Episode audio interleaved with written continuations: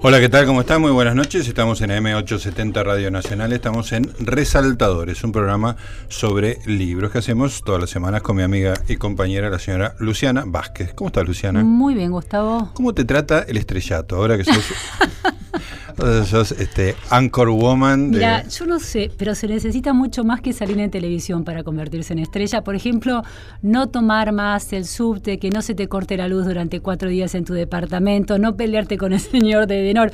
Yo creo que esas cosas a las estrellas no le pasan. A mí me no siguen sé, pasando. No sé. Tienen secretarios claro, y hay gente asistentes que se ocupa, de, eso, ocupan bueno, de eso. Diste un primer paso Así hacia que bueno, la fama. Bueno, no, no, Luciana pero bien, está estoy disfrutando mucho. De lunes a viernes de 16 a 18 Exacto. en La Nación Más. Este, brillando, brillando, la verdad. que, Muy bien, Luciana. Hoy estamos con un amigo, el señor Hernán Iglesias Hila, periodista, escritor, ahora funcionario del gobierno, pero con una trayectoria libresca. Y además tengo entendido que has escuchado algunos, por lo menos tenías en tu lista de podcast, estaba Resaltadores. He, he escuchado resaltadores en el teléfono y en el auto, sí. Muy bien, perfecto. Muchas gracias. No hagas ningún comentario. No te lo vamos a pedir. Bueno, Hernán, vos este, desarrollaste una este, tarea como, como periodista durante un tiempo, de lo cual salieron tres libros, ¿no? Y si no me equivoco, dos de esos libros o tres de esos libros salieron cuando vos estabas afuera.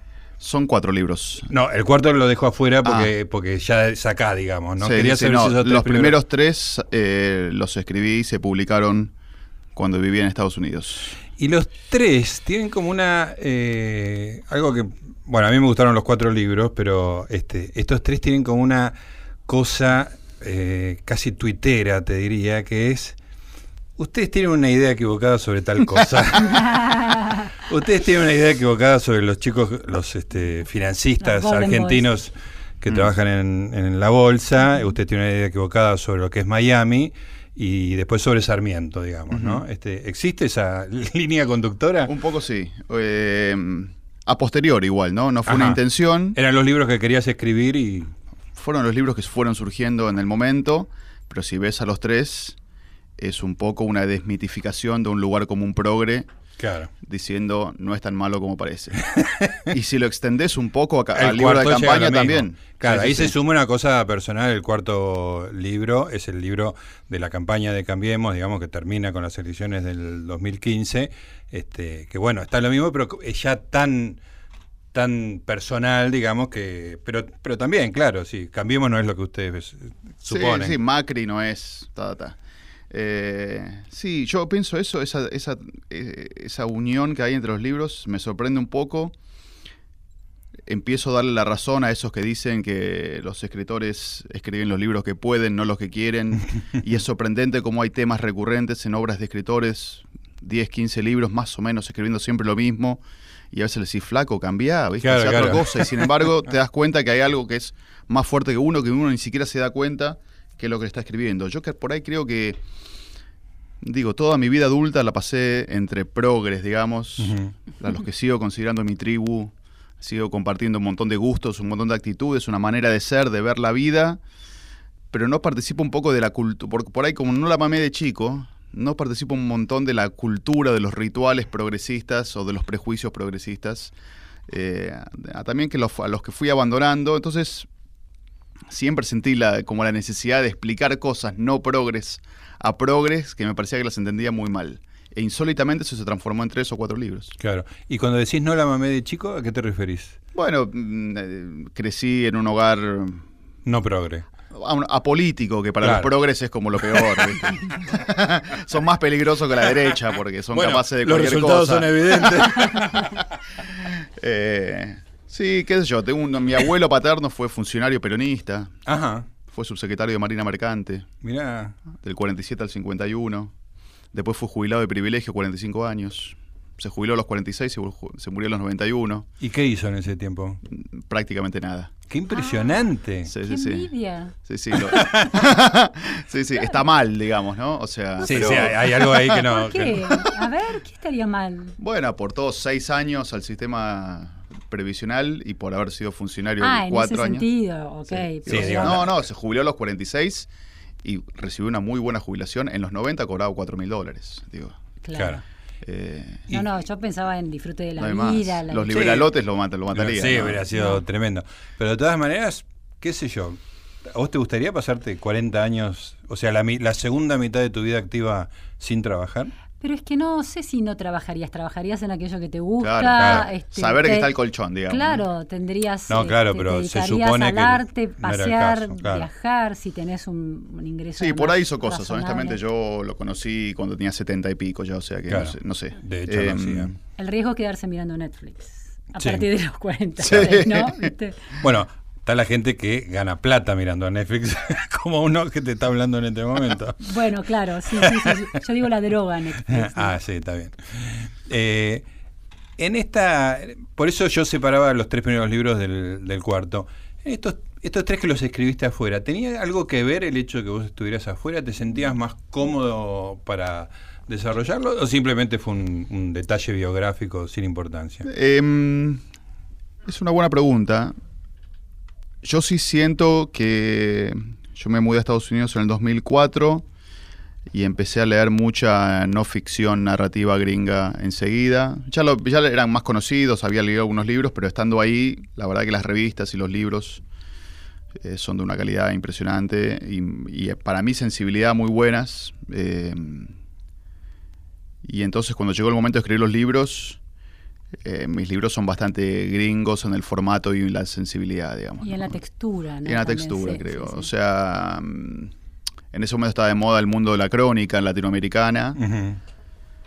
De hecho, el primer libro que escribí lo gané con un premio que me dio la Fundación Nuevo Periodismo, que es como la gran, era el gran faro de la, de la crónica latinoamericana. Caparrós fue jurado, ¿no? Caparrós fue jurado con eh, Juan Villoro y con John Lee Anderson, un jurado muy bueno. Sí, ¿qué te parece? Sí. En ese momento me dijeron, "No- sabemos quién sos, nos gusta tu idea, pero eh, no Sos un si- outsider total, claro. un outsider total. Pero vieron mi blog, Ah, yo tenía un blogcito ahí que tenía, no sé, 50 visitas diarias. Y vieron que el blog les estaba más o menos bien y me dieron el premio. Eso me permitió comprar tiempo, que para escribir siempre es lo que más hace falta. Claro, ¿no? porque el premio no era el libro terminado, sino la posibilidad de concretar ese Exacto. proyecto.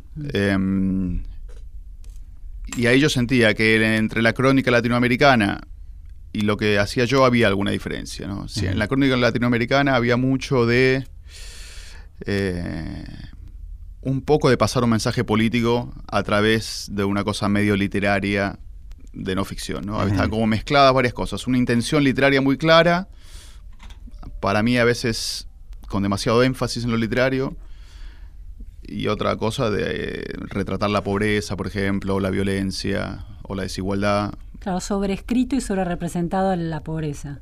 Sí, estoy generalizando ahora a 10 años de distancia, ¿no? Sí, pero claro. un poco, pero un poco lo veía así. Yo lo mío era más, este, un poco más de mirada y un poco más de historia. A mí, mm, viste, contás un personaje y contar una la historia detrás de él y del contexto y todo, me parece que es mejor que la pura mirada sensible sobre la- una situación.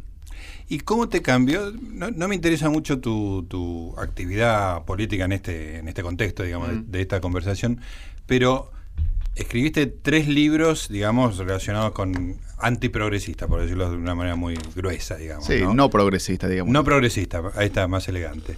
Este, el ejercicio del poder, digamos, desde Sí. el lugar que vos tenés, este, mínimo, pero digamos... poder de- absoluto, sí. Digamos, del, del otro lado del mostrador, por Sí, decirlo de alguna manera. ¿Te cambió alguna de las ideas que tenías cuando escribiste esos libros? Ideas sobre política, sobre política pública, sobre cómo es el país que yo quiero, no. Siguen siendo más o menos las mismas. Eh, y a veces son cosas no tanto ideológicas, sino como muy... como anteriores, como uno puede decir, eh, no sé, prefiero muchos cambios pequeños que pocos cambios grandes. ¿no? Y Es eso no es algo que vaya a cambiar, digamos. eso no creo que es algo más de, de personalidad incluso, ¿no? Claro. Que yo lo descubrí en Sarmiento y me quedé, sentí muy identificado con eso. Que en otros países está identificado más con el mundo conservador, digamos, ¿no? Estar en contra de las revoluciones y más a favor de las reformas. ¿No? Los izquierdistas siempre acusan a otros de reformistas como algo malo.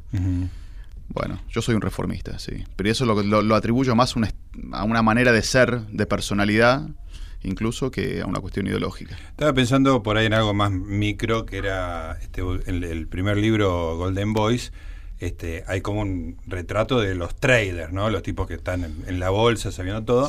Y en algún momento del gobierno fueron como importantes, ¿no? Sobre todo la gestión de Caputo en el Banco Central. Incluso Caputo está en el, está retratado en. Aparece poco, sí. Este, mencionado, digamos, mm. ¿no? Eh, ese tipo de cosas, más o menos, este, la visión de esos personajes tampoco te cambió. No, no mucho.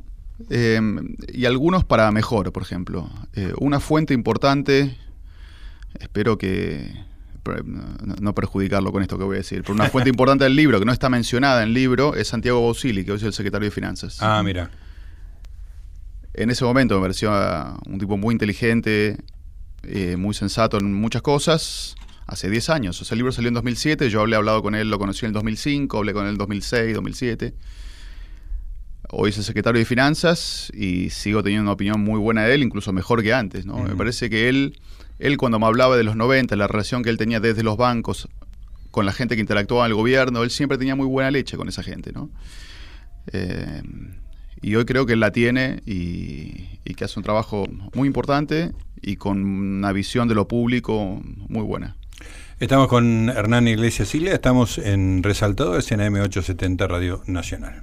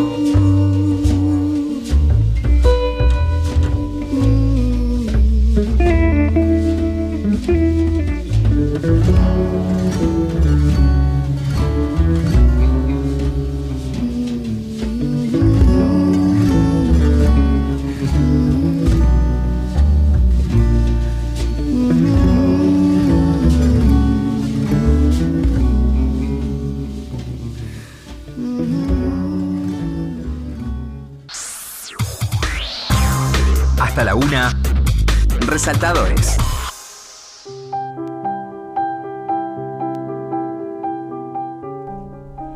Muy bien, seguimos eh, conversando con Hernán Iglesias Hila. Eh, ¿Vos sabés que una. Puedes decir Illa, ¿eh? Sí, ¿se puede decir Illa? Sí, se puede decir Illa. ¿Y vos preferís? No sé, mi madre y mi abuela preferían Illa, Ah. que está mal dicho, porque es un apellido catalán. En catalán, bueno. que yo aprendí eso de que era Sí. catalán. Pero no sé. Aca- acabas, de, acabas de cometer el pecado de cuando le preguntaron al cien pies cómo hacía para mover 50 y 50. Dice, no, facilísimo. Y nunca más pudo caminar. A partir de ahora voy a decir mal tu apellido. Bueno, estamos con Hernán Iglesias Illa, eh, conversando sobre, sobre su pasado o presente como, como escritor de libros.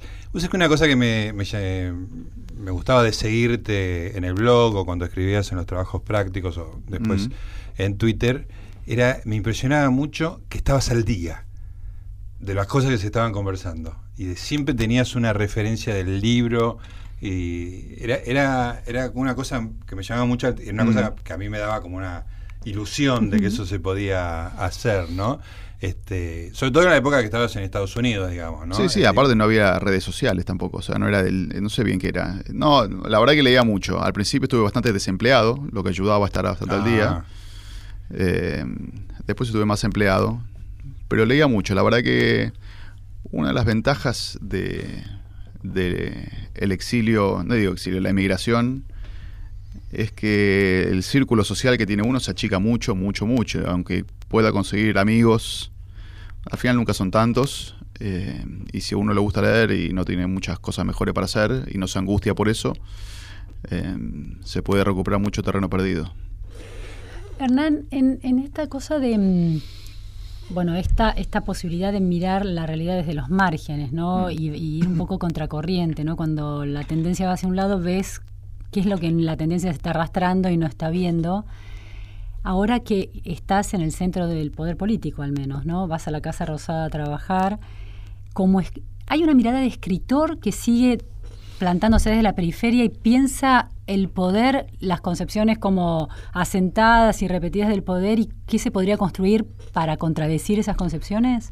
Un poco sí, un poco sí, pero también me tuve que sacar un poco esa mirada, porque mm, un poco en la campaña lo que me pasaba, yo sabía que iba a escribir un libro sobre la campaña, tenía un contrato firmado, tenía fecha de publicación, mis jefes sabían que lo estaba escribiendo, y no dependía del resultado de la elección. no dependía del resultado de la elección.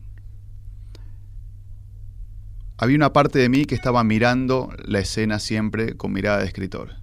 Claro. Eso quiere decir que yo no era 100% protagonista de lo que estaba pasando, sino que en cada reunión, en cada cosa que estaba haciendo, me retiraba un poco para pensar cómo voy a escribir esto. que es una cosa muy de escritor. El escritor Claro. hace eso todo el tiempo, en toda su vida, constantemente. Eso es lo que lleva al paroxismo Nausgard, digamos, ¿no? Nausgard Claro. lleva a esta cosa de vivir y escribir a una fusión total, ¿no? El, el mapa y el territorio de la vida de Nausgard es lo mismo, ¿no? Y yo sentí que para que cuando llegara al gobierno tendría que cambiar eso. Que para meterme realmente full time y full life en esto, tenía que hacer las paces con la idea de que durante unos años no voy a tener una voz de escritor Claro, o una mirada de escritor, que espero que vuelva, todavía tengo la fantasía de que voy a pasar 20 años en una cabaña, en un bosque, escribiendo novelas policiales o algo así. Siempre se va demorando eso. Pero me lo tuve que sacar esa mirada. Cada tanto, viste, pasa una reunión curiosa, pasa algo, una escena que decís, esto hay que contarlo. Y la gente que está al, al lado mío me dice, esto lo tenés que contar, esto tiene que estar en tu libro. Ah, o sea que. O sea que hay varios que están ahí. mucha pero, gente que piensa en vos en esos términos. y para mucha gente también, viste, hay mucha gente en jefatura de gabinete o en, en- en el centro del gobierno para los que la política todavía es una novedad, ¿no? Entonces, Claro. eh, como que se sorprenden de cosas, en el buen sentido, digo, no son cosas nada importantes, o con el funcionamiento del Estado, que a veces es increíblemente engorroso y bizantino. Em, no, espero escribir algo sobre esto dentro de 10 Claro. o 15 años, pero entrevistando a los protagonistas, etcétera. Pero no, no, no ahora. Trato de no tener esa mirada, estar completamente metido y que mi voz hoy sea la voz a veces del gobierno, a veces del presidente. Pero, pero, ah, pero, No, pero, sí. pero esa, mm, esa mirada distante y al mismo tiempo cercana, porque hay una identificación con una causa, con un Mm. proyecto, ¿no es útil para un gobierno, para no estar leyendo siempre el diario de Irigoyen? ¿No es útil que alguien de su propio entorno, que comprende perfectamente las utopías de ese proyecto, pueda mirarlo desde afuera? Sí, pero no, no, no, le atribuyo una mirada de escritor, más una, sino una mirada política, digamos. este, sí. Igual yo que concentro tanto eh, mensajes y argumentos del gobierno, soy como el oficialismo dentro del gobierno incluso, o sea que claro. no tengo mucho margen para experimentar con esa voz. Eh, eso no quiere decir que todo me parezca bien y que no pueda, digamos, eh, es un ahora más allá de cómo es el gobierno con el WhatsApp y todo, uno puede distribuir sus opiniones muy fácilmente en grupos y decir y tratar y, ver, ¿no? Los, que toman las decisiones reciben 20 o 25 mensajes y un poco ponderan cómo está la cosa para ver eh, para ver qué decisión tomar, ¿no? Pero es un acto de voluntad abandonar esa mirada distante de escritor, es decir, bueno, a partir de ahora me voy a poner la camiseta y voy a, cortar la distancia entre mi mirada y lo que vivo y ya no miro más como escritor. ¿Cómo haces para abandonar eso? Eh, ayuda mucho no tener un contrato de edición de un libro. Está bien. Y ayuda mucho no llegar a casa y escribir y tomar, tener un diario íntimo. Eso te iba a preguntar, no, tenés, no tomas notas. No. Claro. cada tanto me arrepiento, intento, me duro unos días, pero también trabajo mucho y llevo a casa muerto. Y la verdad que en, la campaña, cuando yo tenía que volver a casa y escribir el último día o los últimos dos días, era agotador, realmente. Era agotador. Y lo hacía porque estaba ya muy metido en el proyecto. Pero ahora que no tengo proyecto y todo, prefiero vivir la vida. Esas cosas reales, te, está bien. Sí. Interesante. Disfrutar de mi nuevo hijo. El gran Lev, llamado así en homenaje a Lev Yassin, como todo el mundo sabe, gran arquero ruso. Escúchame, y bueno, eso es lo que se hizo del, escritor. ¿Y qué se hizo del lector? No sé si tenés tiempo de leer, cómo dosificás y todo lo que lees lo lees por trabajo. No, por qué sé yo, que leer por trabajo es como eh, todo es un poco trabajo, ¿no? O sea, pero no leo muchos libros de tipo cómo mueren las democracias, que está de moda ahora, cosas así. Un poco así, o, libros sobre las fake news, o, eh, no sé. Yo sigo leyendo libros de historia, alguna cosa contemporánea, alguna cosa de ficción. ¿Qué, ¿Un autor, un título? A ver, ¿qué...? Em, eh, qué sé yo, recientemente, ya ni me acuerdo, pero ahora insólito. Eh, hace poco levanté en Avenida de Mayo un, libros usados, unas, como unas notas biográficas sobre personajes históricos de Rogelio Lanís, que es un columnista santafesino. y, dedica 30 páginas, ponerle a Carlos Pellegrini, 30 páginas a Leandro Alem, 30 páginas a Mansilla, 30 50 a Sarmiento. Y me parecieron buenísimas, buenísimas. No o sea, llevo a casa y por ahí leo una. Eh, Pero bajó tu intensidad cuantitativamente. Eh, por rachas, ahora estoy mejor, sí. Eh, bueno, está el, elemento LEP. El elemento LEP, pero también te ordena un poco. Es insólito que un, hijo a veces te ordena más de lo que te desordena. te despertás temprano, entonces después está ahí. claro. Em, no, ficción leo menos, me interesa menos, pero eso es un proceso que viene desde antes la política, me parece. Eh, yo creo, incluso era algo que estaba desarrollando como escritor hasta que apareció la política, lo de la, no ficción eh, personal y literaria, ¿no? al estilo más de Carrer o de eh, Cercas o, o, de Jeff Dyer, que es un inglés que a mí me gusta mucho. ¿no? Como ir libros que son exploraciones personales de un autor en la que te hace gracia la voz del narrador y después se discuten cosas más o menos reales o bastante reales. Eh, esos libros me siguen gustando. Eso, eso que vos decís y que está en tus libros, vos en American Sarmiento eh, eh, contás, que es una cosa que me deslumbró mucho, que es como una propuesta de Sarmiento, ¿no? De mm. un tipo de escritura. Él en un momento dice, los libros tienen que ser un poquito de esto, un poco de autobiografía, un poco de viajes, un poco de esto, un poco de ensayo, un poco de política, que era un poco el género del siglo XIX también. Claro. Después se fue ordenando la cosa. Y a mí, a mí eso me parece sensacional. O sea, me gusta leerlo, me gusta escribirlo. Y en el momento está un momento más de investigación de eso, de autores más marginales eh, que lo hacen. Eh, y esa, esa investigación la perdido un poco, sí. Lamentablemente. Igual también creo que pasa un poco de moda, pero pero no, no sabría decirlo. O que lo hace todo el mundo. Lo hace tanto todo el mundo que pasó de moda. claro, ya es el como Sí. el mainstream de la, de la escritura. Y sí, sí. Estuvo un poco señalado como el tema de la literatura del yo, la autoficción, categorías siempre en Argentina que son muy malas. Este. ¿Por qué? A ver. Primero porque lo, lo importante de eso no es que fuera ficción, no es que fuera ficción. En, general, digo, la novela autobiográfica existió siempre, ¿no? O sea, autores que creaban personajes muy parecidos a sí mismos y que contaban peripecias parecidas a los que le habían pasado. Norman Mailer en la Segunda Guerra Mundial, quiero decir, no la Claro. presenta como sus memorias, pero un soldado, los soldados que volvieron de Irak, que les gustaba escribir, no escribían novelas. Ujú. ¿entendés? Es que Escriben unos libros de memorias que son increíbles. Eh, por ahí no tienen el talento Norman Mailer, digo, pero si Norman Mailer hubiera ido a la guerra de Irak, hubiera vuelto, hubiera escrito un, un ensayo autobiográfico, no hubiera escrito una novela. ¿no? ¿Y en la Argentina qué pasa? Que decías que está mal planteado. No, como que esta cosa es una crítica desde la izquierda a la literatura del yo, por un poco por narcisista, individualista. Básicamente que no estás usando la literatura para hacer avanzar la lucha de clases. En el fondo, quiero decir, nadie lo dice con esas palabras. O la autoficción también. Hay como una cosa de que escribir en primera persona está medio mal visto, incluso en el mundo del periodismo. Hay como una cosa que... Hay como una resistencia, a pesar de que es una voz mucho más natural, Claro. más humilde en muchas cosas, ¿no? El, el ensayismo en tercera persona tradicional, más de la cultura francesa que hemos tomado nosotros en ciencias sociales, es una, es una narrativa, es una voz muy tirapostas, muy Claro. que tira una posta atrás Muy de otra. totalizante, tiene una verdad y es... sí, Total. sí, sí, sí. O sea, a mí lo que me gusta del escritor gringo en este sentido, que habla en primera persona, es que pone en circulación algo como si fuera una conversación. El francés te tira un sermón, ¿entendés? Tenés que estar o, o, eh, admirado o, o- o no, pero admirado. O sea, ¿no? Lo que pasa, digo, todavía hoy con los filósofos franceses. Eh, por ahí es una cosa como que el gringo quiere que lo quieran y el francés quiere que lo admiren. Y yo soy más de los que quiero que me quieran.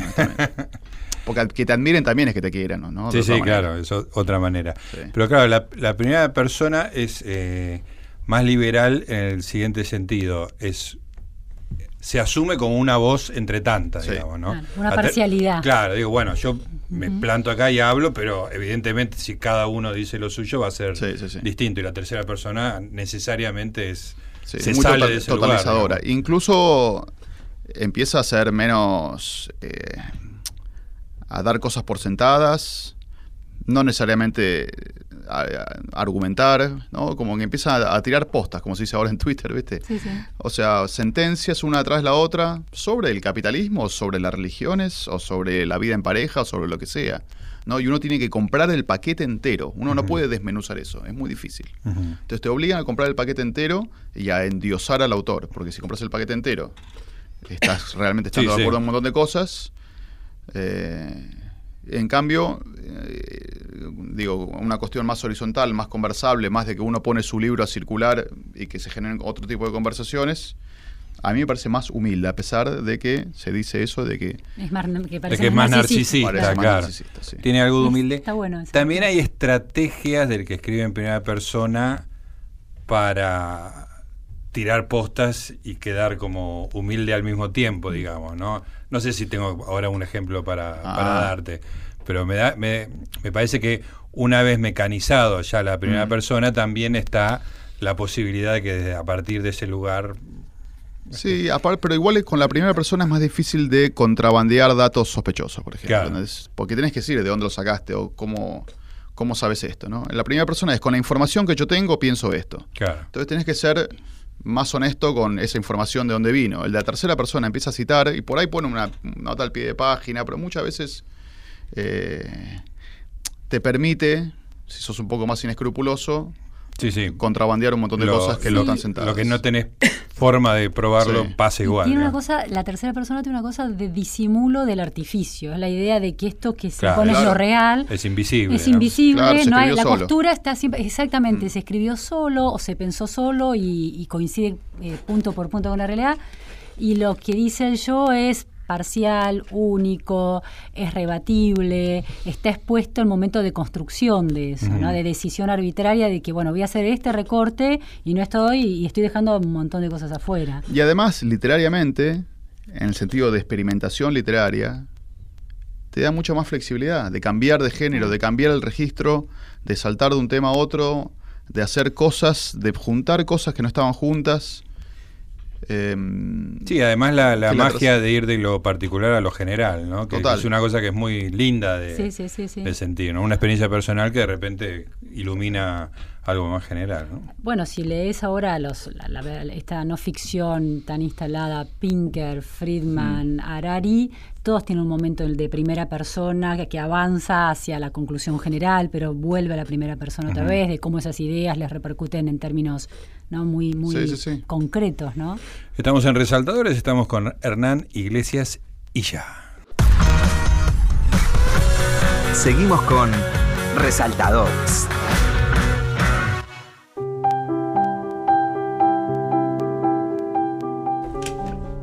Muy bien, seguimos en Resaltadores, seguimos en AM870 Radio Nacional. Estamos acá con mi amiga y compañera Luciana Vázquez, hoy conversando con Hernán Iglesias Silla. Hernán, eh, ¿cómo era el Hernán lector de niño antes de, de pegar ese salto a la non-fiction? Em, un poco non-fiction, un poco de enciclopedias y de manuales de texto, los antiguos egipcios, por ejemplo. Esas cosas me interesaban mucho. Y también leía, digo, Salgari, Julio Verne.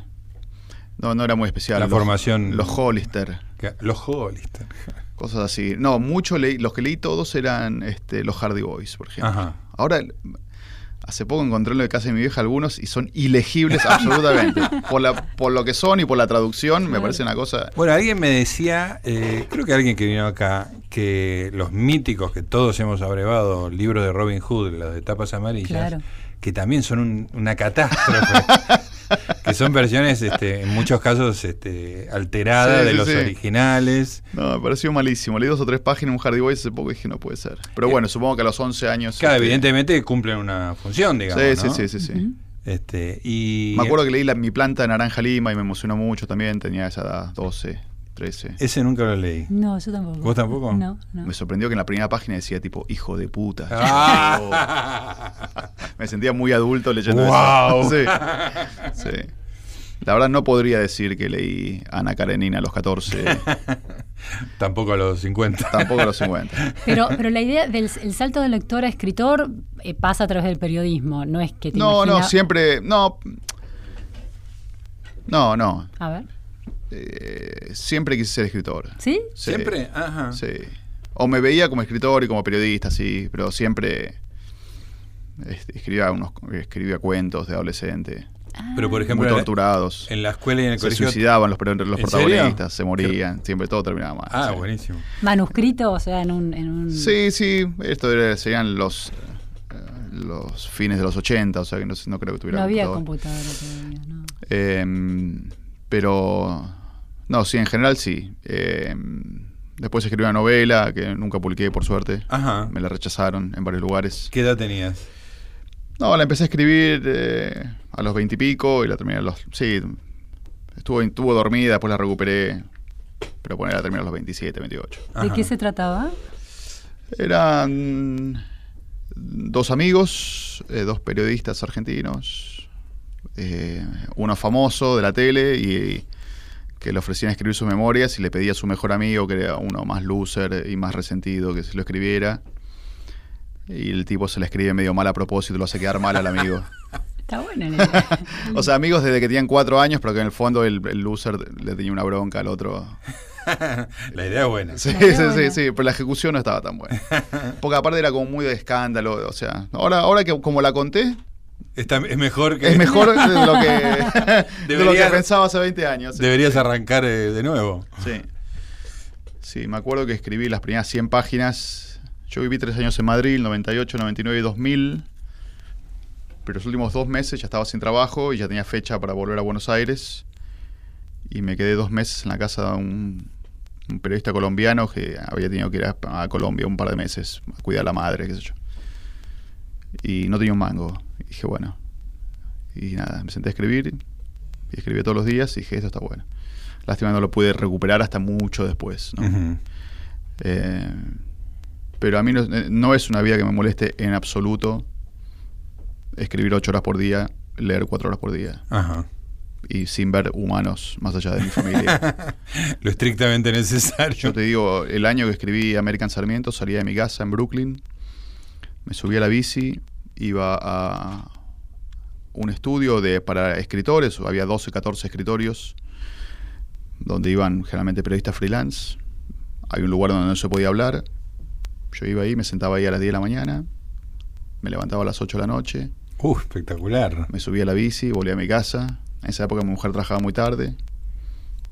Y nada, así, un día tras de otro, un día tras de otro, un día tras de otro, un día tras Entrás como en un, entrás como una zona. En un flow. Claro. Sí, Que en ni un siquiera, limbo. se, ni siquiera se Claro. puede hablar de disciplina, porque es como un flujo que vos seguís. Sí, sí, sí. Cuesta mucho arrancar, pero cuando agarras una velocidad, y te digo, es un estado de concentración y un estado de de que te salen las cosas bien, que es increíble. La Qué- verdad que yo Qué envidia eso. pago ¿no? para que eso vuelva Volver a a pasarme eso. alguna vez en mi vida. Ah, sí. qué genial. A mí no Sí. me pasó nunca. Sobre todo porque soy muy Sí. disperso en general y me cuesta mucho concentrarme.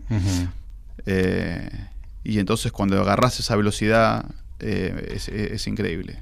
Realmente es increíble. ¿Y qué época de las redes sociales era eso? Porque eso es uno de los grandes No, enemigos, ¿no? Sí, esto era 2013, o sea que ya había Ya Twitter. eras tuitero. Sí.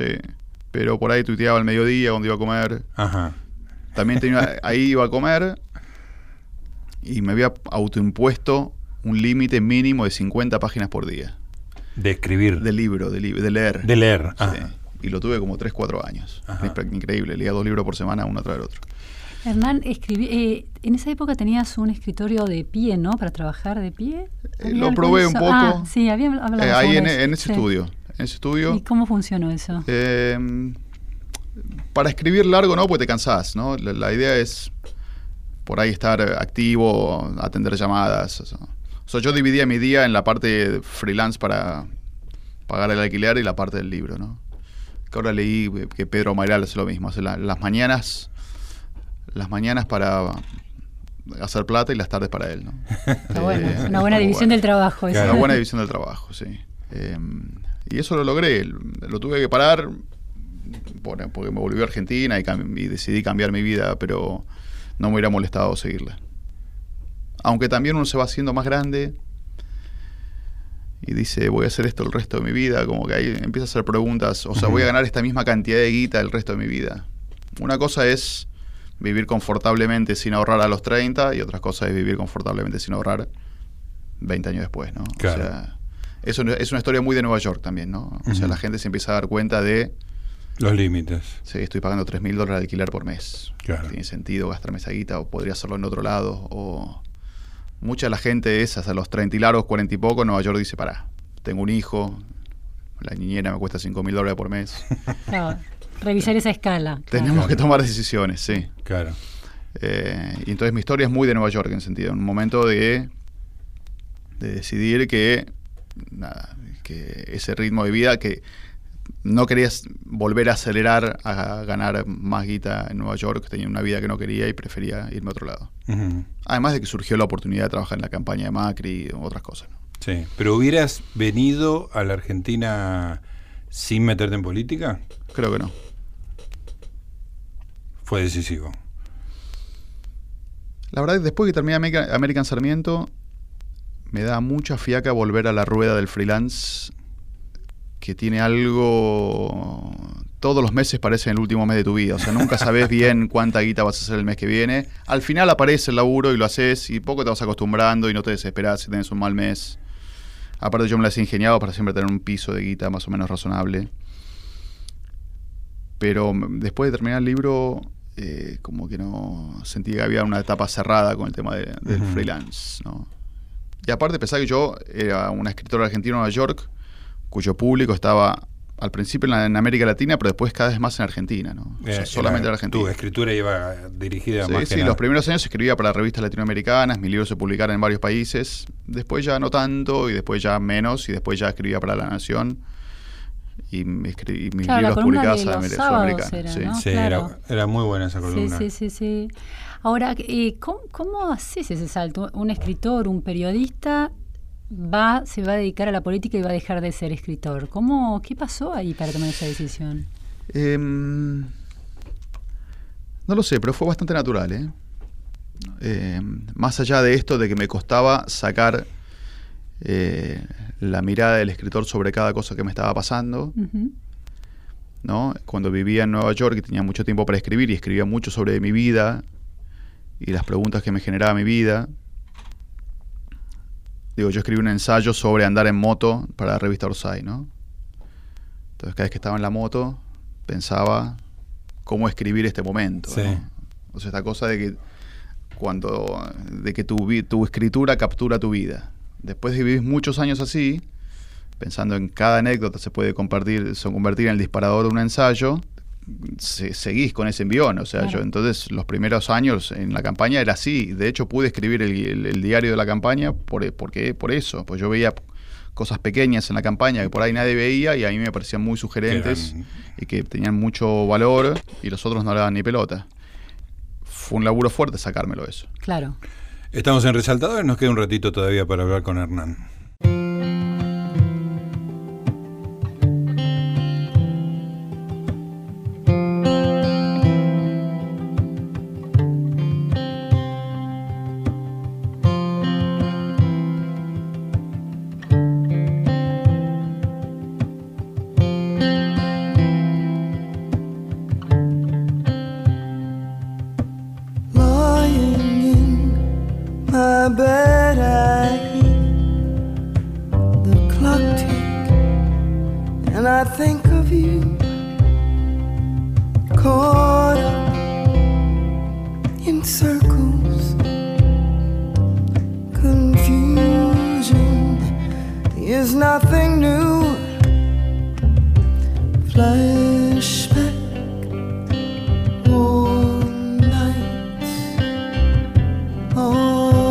Left behind.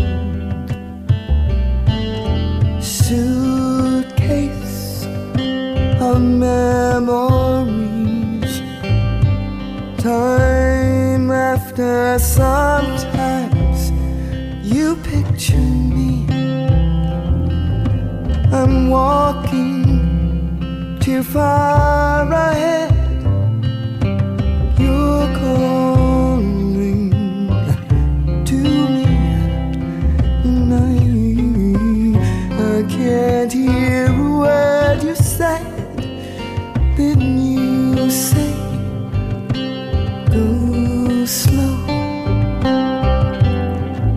Fall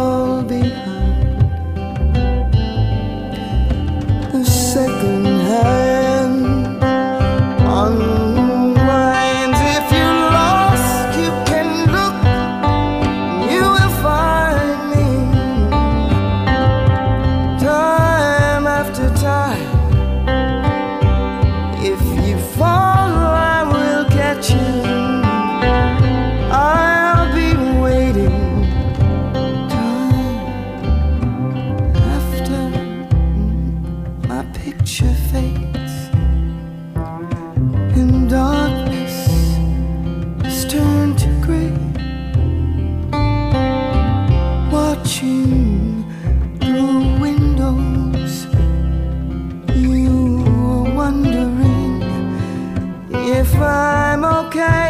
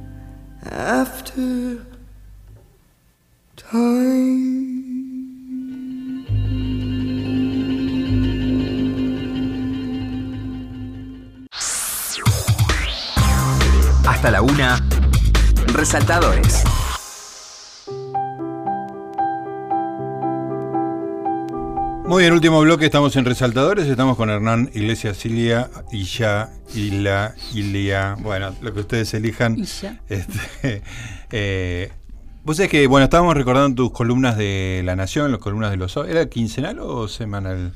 Quincenal. Quincenal. Y eran muy buenas, a mí me gustaban mucho. Es la Eh, que heredó ahora Pablo Plotkin, que también están buenas sus No columnas. las sí, estoy leyendo, ah, me voy a fijar. Sí. Eh, pero había en ella desarrollados una, una parte de tus ideas que a mí me resulta muy atractiva, que después aparece mucho en las redes sociales, que es la defensa de, de la tecnología, por decirlo muy groseramente. O El optimismo, El, optimi- el básicamente. optimismo tec- tecnológico, digamos, ¿no? Una Sí. cosa pinkeriana, pero este, llevada muy al- a, lo, a lo concreto, ¿no? El uso del celular, eh, etcétera. Este, sos, no sé, no sé si líder o pionero, pero sos uno de los que defienden esa... Sí, en general, más que defenderlos, me parece que son cosas muy distintas, que es difícil tener una opinión grande acerca de todas las cosas que están pasando. Soy más de- desconfiado de los críticos. Yo leo a los críticos y se me ocurren todo el tiempo contraejemplos de los que están diciendo que los demienten, ¿no? O sea, entonces, incluso ahora con las fake news y todo eso, también no me parece que sea un fenómeno tan claro, ni tan nuevo, ni tan relevante, ¿no? Aún si hubiera habido, digo, los rusos con Facebook en la elección de Trump, ponele que hubiera ocurrido y hay indicios de que hubo algo raro ahí, que haya sido eficaz o relevante, me parece Dudo, poco probable. queda por probarse Me parece poco probable, eso. lo mismo ahora que le pasa, parece que pasó en Brasil, etcétera. Eh,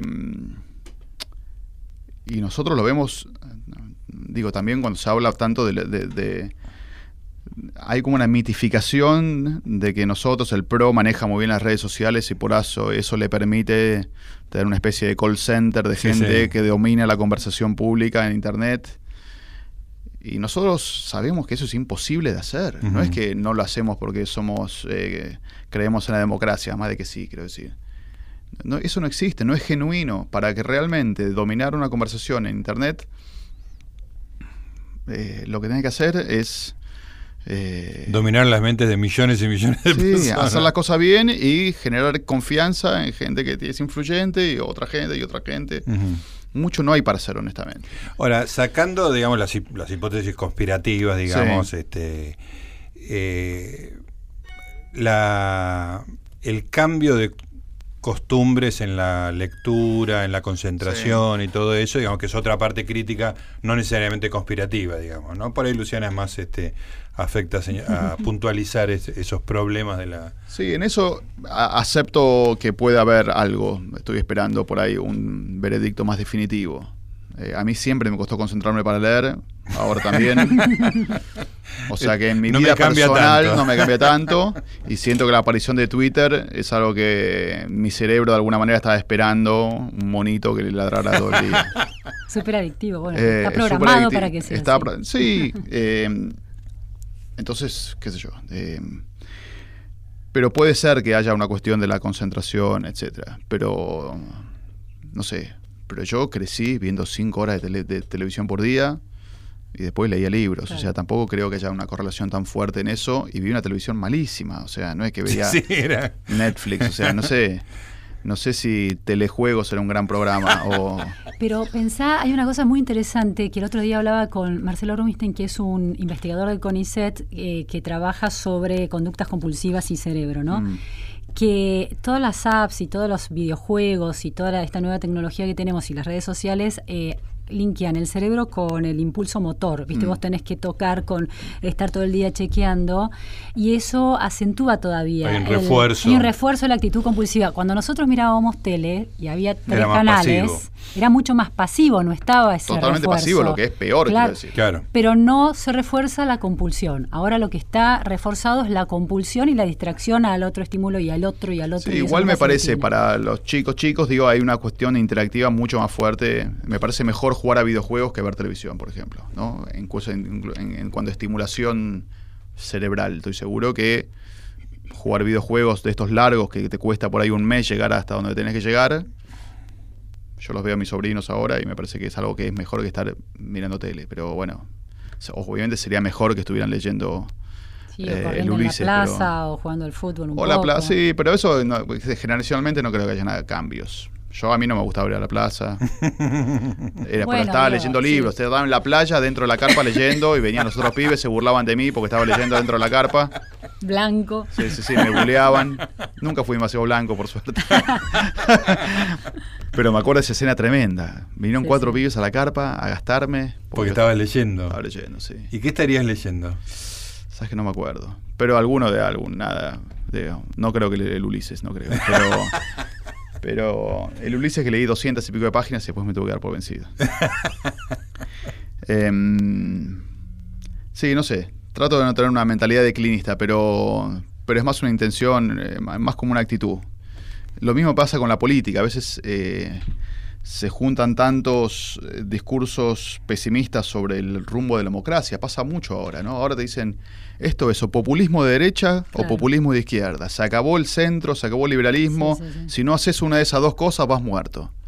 Bueno, perdón, pero eh, tratemos de combatir eso. De de hecho, y creo y espero que en la campaña del año que viene sea así, que nosotros podamos establecer un lugar de resistencia a los mensajes fáciles o a promesas eh, o discursos basados en el miedo o en el odio o en el resentimiento o las, cual- cualquier tipo de populismo de izquierda o derecha que ahora parecen que son inevitables. O a Eh, conceptualizaciones como muy eh, polarizadas, ¿no? Muy polarizadas. La- la- la- que veníamos insistiendo, la idea de la grieta que parece explicarlo todo. La grieta es, bueno, pudo haber explicado un momento del kirchnerismo, pero es muy limitado como constructo teórico para pensar la historia de la Argentina y la historia del mundo. Ahora, es la grieta en Estados Unidos, Sí. es la grieta en Brasil. No, no, Brasil es otro fenómeno, Bolsonaro no es un político que tiene 40 años, 30 años de historia política. Es decir, hay ahí Además, la una, grieta es una grieta. simplificación enorme. La grieta es grieta cuando es social. Cuando los países, la gente están divididas en bandos. ¿Entendés? Que se peleen los políticos Sí, es parte del, Es la política. del Claro, juego. del juego del poder, ¿no? Del juego del poder y del juego político. Después hay más gente interesada y justo en estos años en Argentina coincidió que en los mismos sectores de clase media había gente que pertenecía y creía muy firmemente cosas opuestas y entonces adquirió una relevancia muy importante. Claro. Pero mientras uno no demonice al votante contrario, que nosotros es algo que nos cuidamos mucho de hacer, eh, uno no retroalimenta la grieta. Nosotros tenemos muchas diferencias con el gobierno anterior, creemos que hicieron cosas que están muy mal y que quieren seguir haciéndolas y que no respetan valores centrales de la democracia, los dirigentes, pero sus votantes no tienen nada que ver. En cambio, yo siento que muchas veces muchos dirigentes kirchneristas tienen un poco de bronca con los votantes de Cambiemos, ¿no? Como que hay algo de la clase media, el votante de Cambiemos, que a ellos les genera una especie de desprecio. Hay que escribir un libro sobre eso, un libro anti con- contra ese prejuicio. Hernán, muchas gracias. ¿eh? No, gracias a ustedes. Como siempre. Bueno, nos reencontramos, queridos amigos, dentro de una semana. Luciana, que pases una linda semana Muchas gracias, Gustavo. en tu también. camino al estrellato, por supuesto. Chao, hasta la próxima.